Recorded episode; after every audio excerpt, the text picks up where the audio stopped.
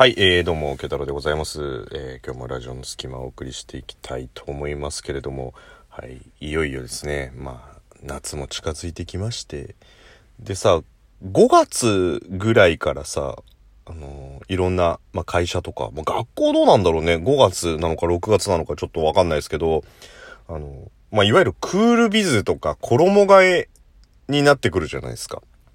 ね、その半袖 OK よとか納体 OK よみたいなところで、まあ、クールビズが始まると思うんですよ。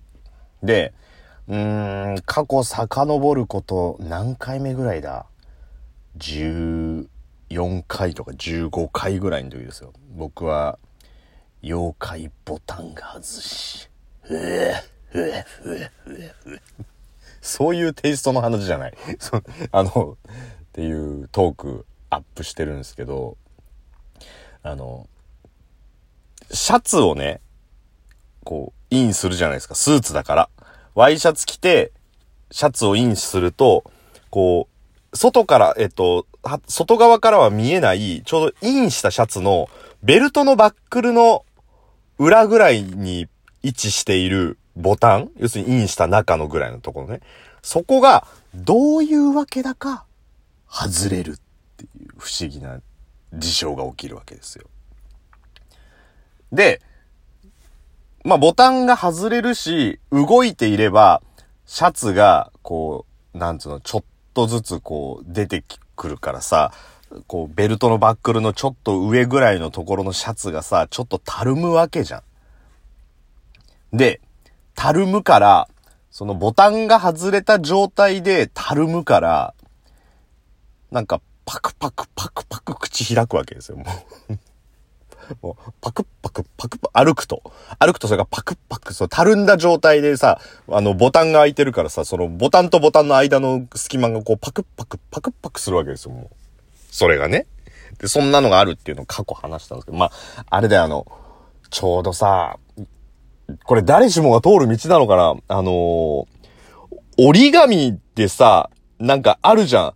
縦と指突っ込んで、人差し指と親指を突っ込んでさ、あのー縦横、縦横に、あの、襟巻きトカゲみたいな形になるやつ。大丈夫かな？襟巻きトカゲも伝わるかどうかわかんない。襟巻きトカゲみたいな状態のやつでさ、なんかこう、占いみたいに、1,2,3,4、1,2,3,4,5出てペロッとめくると、バカとか書いてあるさ、なんか、どうしようこれ、世代の問題かな？それとも誰しも子供の時は通る道なのかな？あの、あのパクパクパクパクやる折り紙占い、トカゲ、え襟巻きトカゲエディションみたいなさ、あの、やつ。しかも、占ってあげるって言われて、お、じゃあお願いなっつって、こう、ど、どこにするなんつってやった結果、バカって言われた時の、な、なんで、なんでお前に、俺の未来をバカと占われなきゃいけないんだよって思う。で、おなじみのあれですよ。ちょっと、どこまでの人に伝わるかわかんないけどさ。もうあの、あのパクパクにもう、声を当てたらもう完全にあれだよ、もう。あれ？声が、遅れて、聞こえるよ？つって。まあ、なんてことでしょう？この、ラジオ映えしないネタね。もう、見えて聞くから遅れて聞こえんのに、あれ？声がって言われたって、遅れてねえよ別にっていう。ただお前がゆっくり喋ってるだけだろっていう、まあ、あの、あの状態になる、こう、シャツ問題がさ、あって。で、しかも、最近まあちょこちょこお話ししてますけど、まあちょっと自分の中でね、体重落としたいなっていうのもあるから、こう、コントロールしたら今なんとか一日一食生活っていうところで、体がそれに慣れてきたからさ、体重がぐんぐん落ちてくるから、やっぱりこう、ズボンのサイズもちょっと緩くなってくるわけですよ。8キロも痩せると。ただこれ難しいところでもうちょっと落とそうと思ってるから、今のサイズでズボンを買っちゃうと、多分、自分の目標体重に近づいた時はまた緩くなっちゃう、じゃない。だから、極力目標体重にほぼ近くなった時までじゃないとさ、そんな年から年中ズボン買ったりするのもお金の無駄だしさ。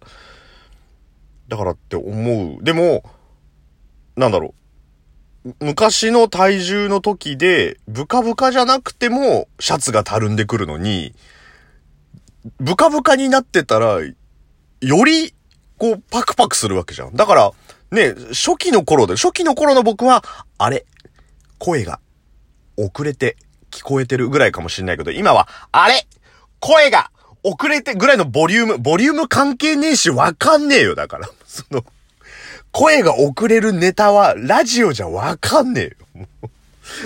だもう、もうそれぐらいこう、空いちゃうからさ。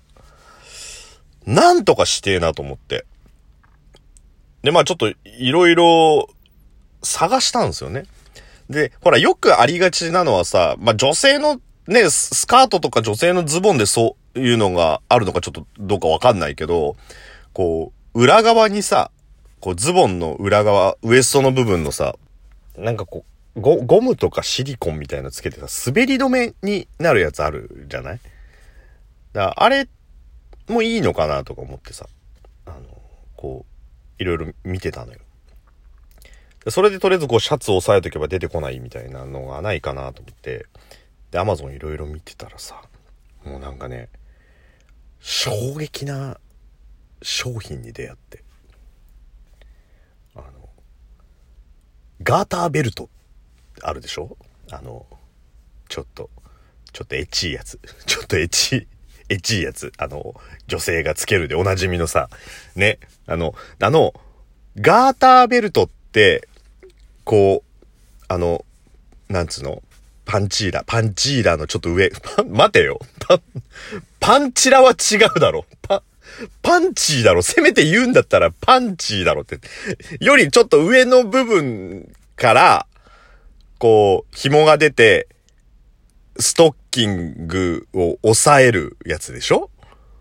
だから、えっと、ガーターベルトの上のひらひら、紐、ストッキングの一番上。っていう感じになるじゃん。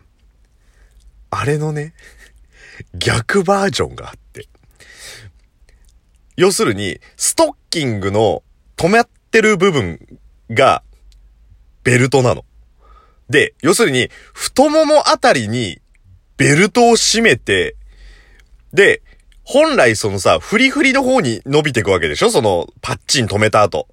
その、フリフリじゃなくて逆なのだから、えっと、腰のところからストッキングを支えるんじゃなくて、えストッキングを支えてる位置から紐が上に上がって、シャツの末端の部分をパッチンして、要するに、シャツがパクパクしないようにするっていう、シャツガーターっていうのがあんのよ。もう一回言うけど、シャツガーターっていう、要するにですよ。男がつけるガーターベルト。それが、写真にダダンって出てんのよ。もう。メンズガーターベルトよ。でさ、その写真も、下は何にも履いていない男の人が、ワイシャツだけ着て気をつけしてんだよ。そんなシュールな写真ある？と思って。で、ほら、よくさ、ネットにおいてはさ、サムネイルとかが重要だって言うじゃん。まあ、YouTube もさ、このタイトルとかのさ、画像の文章とか絵とかのインパクトが重要だって言うけど、これ Amazon で見たら、アダルトグッズだよ、少なくとも。シャツ、シャツガーターっていうシャツを抑える、いわゆるビジネスアイテムとして存在してるけど、写真で飛び込んでくる絵面は、下半身何も履いていなくて、ガーターベルトをしている男の人が、ワイシャツ着て気をつけして立ってんだよ。もう想像してよ、もう。どうかしてるじゃん。しかも写真も何枚かあって、ワンランク上の身だしなみへっていうキャッチコピーなんだけど、確かにワンランク上だよ、もう。普通のワンランク上のどうかしてるっていうところのさ、なんだこれと思って。で、アマゾンってさ、あのよく一緒に購入されている商品っていうのってあるじゃん。なんかマウスを買った人はよく一緒に購入されてるので、このキーボードも一緒に買ってますよみたいなのがあるじゃない。で、あの足し算みたいな、こう、なんとかマウス、足すキーボード、足すみたいなタッチペン、イコールなんか1万5千円みたいなのが出てくるじゃない。で、そのが、そう、どうかしてんだよ。もう、だってすでにワンランク上の身だしなみしてるからさ、もう。ね。あの、下半身丸出しのやつが気をつけしてる写真で、ワンランク上の身だしなみって言われてんだけど、どうかしてんだけど、よく一緒に購入されている商品っていうところが、ガーターシャツと、マットレスなんだよ、もう。どうかしてんだよ。で、アマゾンの表記に出てくるのは、下半身丸出しの気をつけした男、足す、足すね。あの、ガーターベルトの、えー、商品の写真だけ、足す、マットレスっていう 図が載ってんのよ、もう。だもうこれはね、あれだよ、もうお勉強とか大変な詐欺だよ。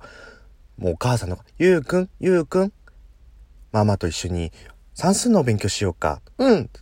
3足す2足す1はうんと、うんと、6。そう、正解。偉いわね。じゃあもう一問ね。下半身丸出しのガーターベルトを着た男、足す、ガーターベルト、足す、マットレスは？うんと、うんと、変な癖のある男の人が今夜頑張ろうと思っていること。正解よく頑張ったわねみたいな、そういう感じになるじゃんか、もう。ね、もう。もしかこう男女とエッチ感じになった時に、ガーターベルトつけて素敵だね。え恥ずかしい似合うかな、うん、僕も？え、僕も？カチャカチャカチャ。ほら。え？みたいなさ、も。どうやったってなんか壁丸出しのアイテムじゃねえかっていうね、なんかわけのわかんねえシャツガーターっての見つけて、まあ僕は絶対つけないですけどね、それは。なので僕と同じくシャツがたるんでしょうがないっていう人はもし、あの、つけてみたらいかがでしょうかっていうことで、ケイタロでした。